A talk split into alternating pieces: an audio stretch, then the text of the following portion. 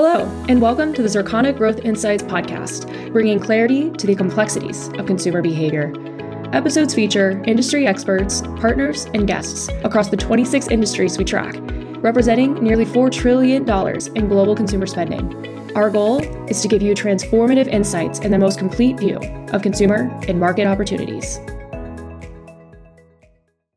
Hello, and welcome to Circana's Growth Insights podcast. I'm your host, Joan Driggs. In this episode, I'm joined by Sally Lyons Wyatt, Executive Vice President and Practice Leader, Client Insights here at Circana, and IRI's um, valued and so much appreciated partner, Anne-Marie Roerink, President of 210 Analytics, um, a research company that specializes in food retailing. Anna Marie and Sally, you've just returned from Sweets and Snacks Expo, the most comprehensive candy and snack trade event in North America. It was here in Chicago. Um, and Circana is a sponsor of the most innovative new product awards, where 55 products spanning confectionery and snack across 11 categories are recognized. And this is out of hundreds of products. So the judging panel I know includes top retailers and wholesalers across multiple channels but I'd really like to learn from you. And Sally, let's start with you. Why are these innovative new product awards meaningful to the industry? Like, why is Circana a sponsor? Well, first, Joan, thanks for having us. We always love visiting. Um, and as you know, but maybe many don't, innovation is in Circana's blood the Heritage IRI, we started with the barcode scanner and being able to track products. So innovation is in our blood. It made a lot of sense to partner with NCA and sponsor the innovation awards. And the for not only the reason of it being in our blood as a corporation, but it's also important for the industry to understand what what seems to be in vogue with consumers what are they gravitating towards what do you need to do to infuse new growth in your own portfolio? What do you need to make sure that you're checking the box from what consumers' needs might be, whether it's just fun and indulgent or more functional benefits? And so for us, this was incredibly important because it is a, a launching pad for providing some new thinking to innovation across retailers and CPGs alike. So those top retailers and wholesalers, the ones judging, they're the ones who are saying, you know what, this is what's going to sell. But Anne-Marie, what did you see or what did you observe that kind of gave you a window into consumer behaviors or consumer desires? Uh, well, thanks uh, for having me as well, uh, Joan. I always uh, very much enjoy our talks. And to quickly hook into what Sally was talking about, the importance of innovation uh, is evident across the entire store. But I would argue even more for candy and snack because both are categories that have childhood favorites where, you know, there's a lot of nostalgia, a lot of emotion rel- relative to certain items and brands, especially during the holidays. But at the same time, because of the fun nature of the product, there's a lot of opportunity to have some fun with innovation. And that is really what pulls in that unexpected, unplanned purchase. So when you look at these two categories, you see six to seven percent of sales coming from items that were not in distribution the year before. And that is unheard of compared to some of the other categories in the store. So, yes, it is an absolute smorgasbord of a lot of good and some bad. and Sally and I walk around together um, and, and you have to envision there's an, an entire conference room with tables set up. Uh, more than 400 items are displayed, and they are organized by category, such as chocolate, non-chocolate, sweet snacks, salts, salty snacks, etc.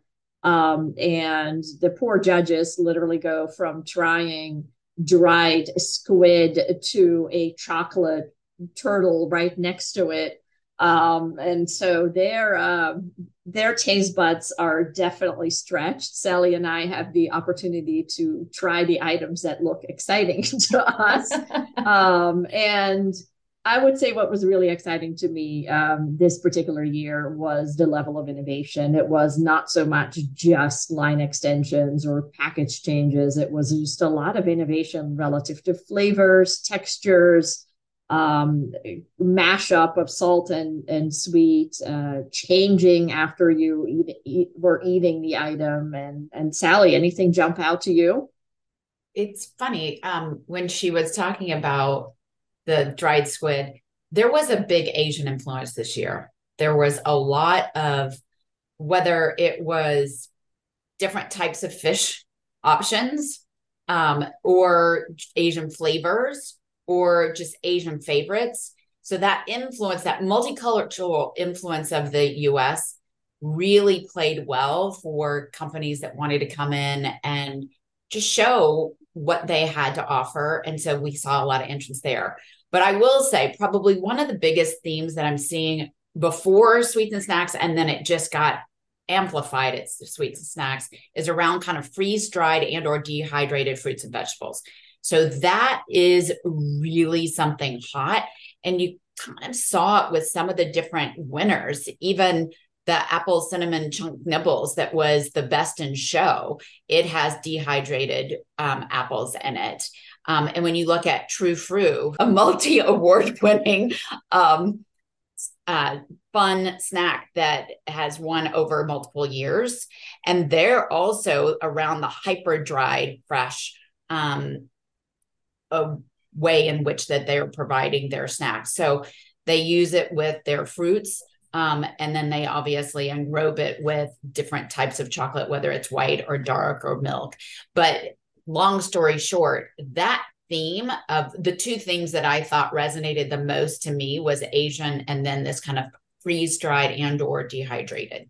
Yeah, and you know, a really interesting stat on that. I was doing a survey for the Southeast Produce Council last year, and I got intrigued, because to your point, there are a lot of true vegetable and fruit based items out there. So I was curious whether or not people believe that those types of items help them get to their five a day and whether or not they might now skip buying no. fresh mushrooms because no. they can add mushroom powder to their coffee or they can eat their true fruit strawberries and sure enough 80% of americans believe that eating these types of items helps them reach their recommended amount of fruit and veg oh no no no no no no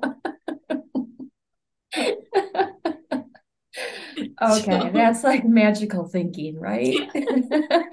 hey, you know, we all need some of that in our lives, right? If you talk to some of the new um, freeze drying technologies that are out there, they will tell you what they're doing from a freeze dried perspective is is able to pr- quote unquote preserve um, the nutrients. So uh, there could be some logic based decisions that those 80% of consumers are are gravitating towards but it's by no means all of the process that's used for all of these. I think we have to probably educate which ones really are versus not. Okay you're being pretty generous there too. I mean and and you know what? I again i love the idea of preserving the natural goodness of these products but a lot of it is what else is in the package? You know these are milk chocolate and dark chocolate together or you know different coatings and stuff they are come on we're talking about sweets and snacks right? Still i do love and i noticed that healthy halo with a lot of these products. So i wondered if that was part of it you know that that people are maybe a little bit more conscious about what they're consuming and going for something indulgent but that they do feel has a little bit more of a health halo I, I would agree. I think um, a lot of times eating healthier is not necessarily eating the healthiest. And so a lot of times I believe people that start to pay a little bit more attention to their health, it is all about making a decision that is a little bit better today than a decision that I made yesterday. But that that would definitely was a big trend. And another one, Sally, if I'll be curious to see if you saw that too, was just um, I thought a lot of call outs uh, relative to the sustainability trend. And I don't mean just uh, environmental sustainability, but really the enhanced and, and larger definition of taking care of community, taking care of the animal, taking care of the entire uh, planet themselves, etc. So I saw a lot of call outs I had not seen before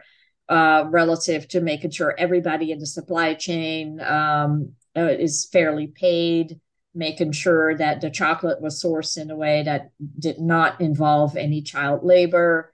Um, certainly, even some of the uh, meat snacks, etc., addressed animal welfare, grass fed, organic. So, a lot of the, the trends that we're seeing in the meat department started to come into those meat snacks.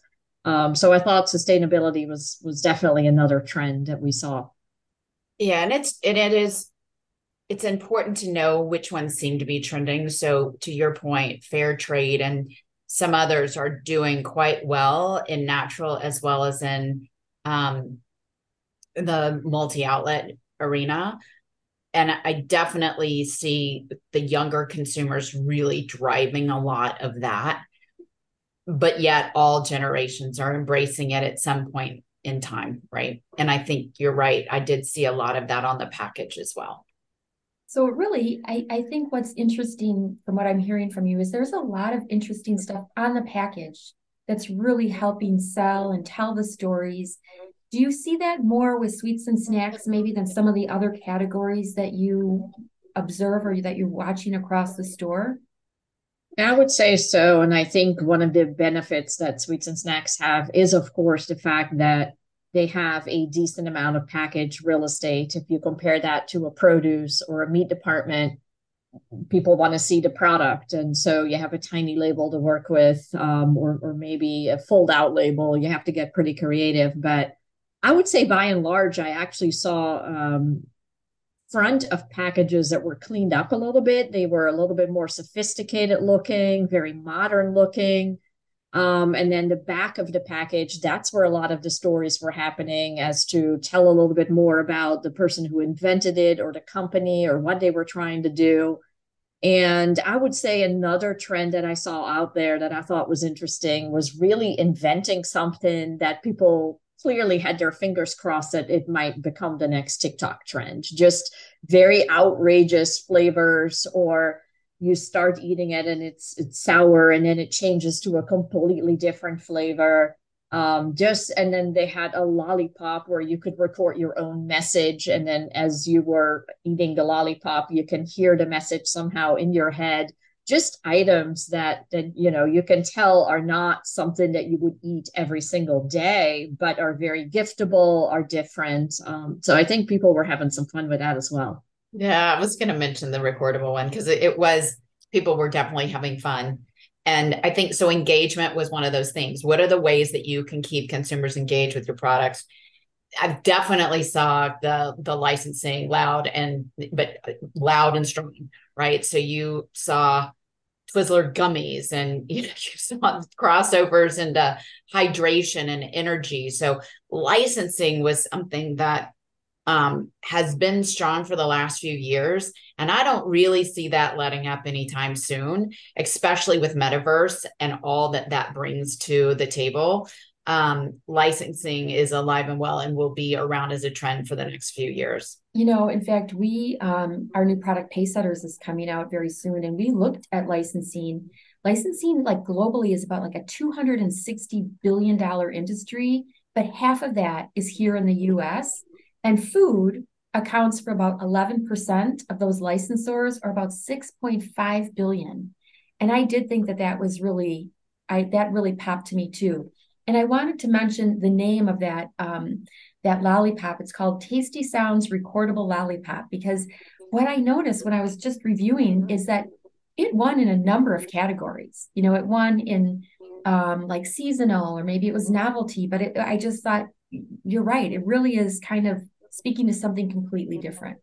Well, it's all yeah. engagement, right? If this is an we live in a society that is all about engagement, whether it's social media, whether that's Zoom, you know, podcast, whether it's it is all about engagement. And so it was um, a fun and unique spin on doing something unique and different, um, but yet with a tasty treat. Yeah, and I think actually I, I like that idea of engagement because you're right. Um, we're bringing a whole other sense to the table, right? All of a sudden, we've we've known some retailers that really leverage the smell of barbecue or rotisserie chicken and and kind of entice people to um, engage with that category. And in this particular way, bringing sound to candy is a whole other way to go about it. As a matter of fact, I, I brought one home uh, today is my kids' last day of school, and they both recorded a lollipop with a message to their teacher um, to thank them for for a wonderful year. So again, these are not items that you just eat for the pleasure of having a lollipop. I don't know what they retail for, but bringing that giftable element. Uh, we know millennials love personalization, uh, even if they were to buy a, a pre-made Easter basket, oftentimes, and you see this at, at companies like Walmart, that they'll hang like little craft letters or something so you can hook a letter onto a basket and personalize anything that you buy in some kind of way. And so that ability to personalize, bring in one of the other senses that we've never worked with in candy and snack, I think those are great ways to bring innovation to a category. Well, I can tell you that the suggested retail price is $12.99. It's there on the uh, sweets and snacks list. Um, so that to me tells me that it's you know grander than a a, a card, um, a, a greeting card, but certainly to your point, it delivers a lot more. You know, and multi multi sensory switching gears a little bit, there were some continuation of themes that we've seen over the past few years that were there. Um, one is around just bold and fun flavors. So we that still was resonating when I walked through, whether you know it was the use of chili um, and or elderberry or the use of gingerbread or Tajín um, we had wing flavored peanuts there. You had chili lime there. So there was still um, the the bold flavors were still popping, if you will. Um, also, I think another theme that we've started to see as we were going into sweets and snacks, and that I saw at sweets and snacks, and it it it kind of is sister to the sustainability conversation is about allergy friendly. So we saw some allergy friendly claims. So that had started a bit before, but it definitely um, was on the packages that we saw. And then for several years, we've talked about the smaller size, like bites and thins. That was resonant this year. So that was the continuation. Um, and then the last continuation is kind of this. Um, energy functional benefit because we saw things like Mentos vitamins or um, you saw energy and non-chocolate. So there was this this need to continue to find ways for protein and energy and um, and, and multivitamins in a variety of different foods and beverages that consumers were looking for. And it was alive and well on those tables that we saw at Sweets and Snacks. Yeah, I would agree. I mean, I would, you know, typically you think of the vitamin gummies in the HBC aisle, and I would say that area is really starting to cross over into the candy aisle where you now see immunity gummies, energy gummies, but really gummies that are meant to taste really good and really be a candy. So, not just a delivery vehicle, if you will, for the functional side, but really have an enjoyable uh, gummy candy, but with benefits as well. And I think that definitely comes over from all the functional beverages where the, all that space has absolutely exploded. Um, otherwise, yeah, Sally, I, I really enjoyed too just having completely new brands. And that was some of the things that we looked at from our research where there is such a massive gap between the brand loyalty among boomers um, that truly have their uh, favorites and they want to see innovation coming from their brand as well. So it was wonderful to see that the big hershey's and mars etc brought some really fun innovations within their brand lines. Um, but then if you look at gen z they're really looking for uh, maybe sweets and snacks that are popular in other countries or completely new experiences. And i would say the market is delivering on all of it right now. So not telling what generation either of you are. Do you have a particular favorite? And Anne-Marie, I want to start with you. Like, was there a, an absolute favorite for you? Um, I, yes, there was, and this goes back to my Dutch roots. This was actually not one that was enrolled in the most innovative new product awards, but we were walking the show floor, and I discovered um, this item, and it may not be new at all. It was new to me, and it was called the called the Cheese Witch and it was basically little packages where they made a sandwich out of cheese. So in other words, it was a slice of cheese, maybe some salami, and then another slice of cheese just cut into like a little sandwich shape kind of thing. And I just was thinking about all the applications that that would be wonderful for. Um, and then yes, coming from Europe, I am a chocolate snob, so I uh, I also discovered many uh, wonderful new chocolates. Um, I love hazelnut and chocolate, so there was a lot of that uh, I remember all the years that I would import anything hazelnut from Europe. I would say the hazelnut is very well established in the US uh, these days. So hard to name just one favorite, really. And you don't have to, we're not limited here. Um, Sally, how about you? I'm going to answer it a little different way because I did bring some samples home to my teenage boys. And there was a SweeTarts rope candy that when I put it in front of my one of my sons. He's like, oh. But then when he read it, he bit into it. He's like, oh my gosh, this is really good. Well, that's a testament, right? That's a that's a true testament that SweeTarts taking on a different form and and getting out there and being innovative what worked in their favor. Um, I'm still a fan of the recordable lollipops. Um, and then the one that I didn't think was going to taste good, but actually did of taste good was around um, kind of some of the licorice options that were there. They had some chocolate covered licorice and some others that actually ended up being pretty tasty. Excellent. Um, well, ladies, what a fun show. Um, and what a fun show to actually really immerse yourself in. You know, you went all in and you tried things, and I love that. So I just want to recap a couple of the things that I heard from you um, some of the things that were maybe more prevalent were things like, you know, eating healthy or having a healthier halo around some products. It might not be eating the healthiest, but that people are making steps and looking to even indulgence items to bring a little bit um, more goodness into their their diet. Things like sustainability. Um, you both kind of agreed that it was more around social rather with some environmental um, but a lot of things, you know, that addressed animal welfare, um, fair wages, um, things like that.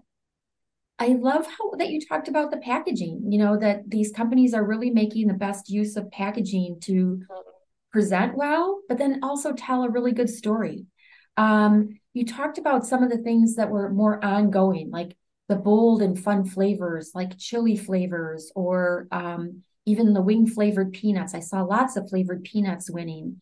Um, allergy friendly claims, more um, single serve or bite size or thin um, products. And then some of those functional uh, benefits like energy or vitamins or immunity um, that I thought were interesting. You talked a little bit about some crossover products, and I did notice that with some legacy um, brands. We're getting into new flavors and sally you mentioned the SweeTarts rope which is a, a perfect example.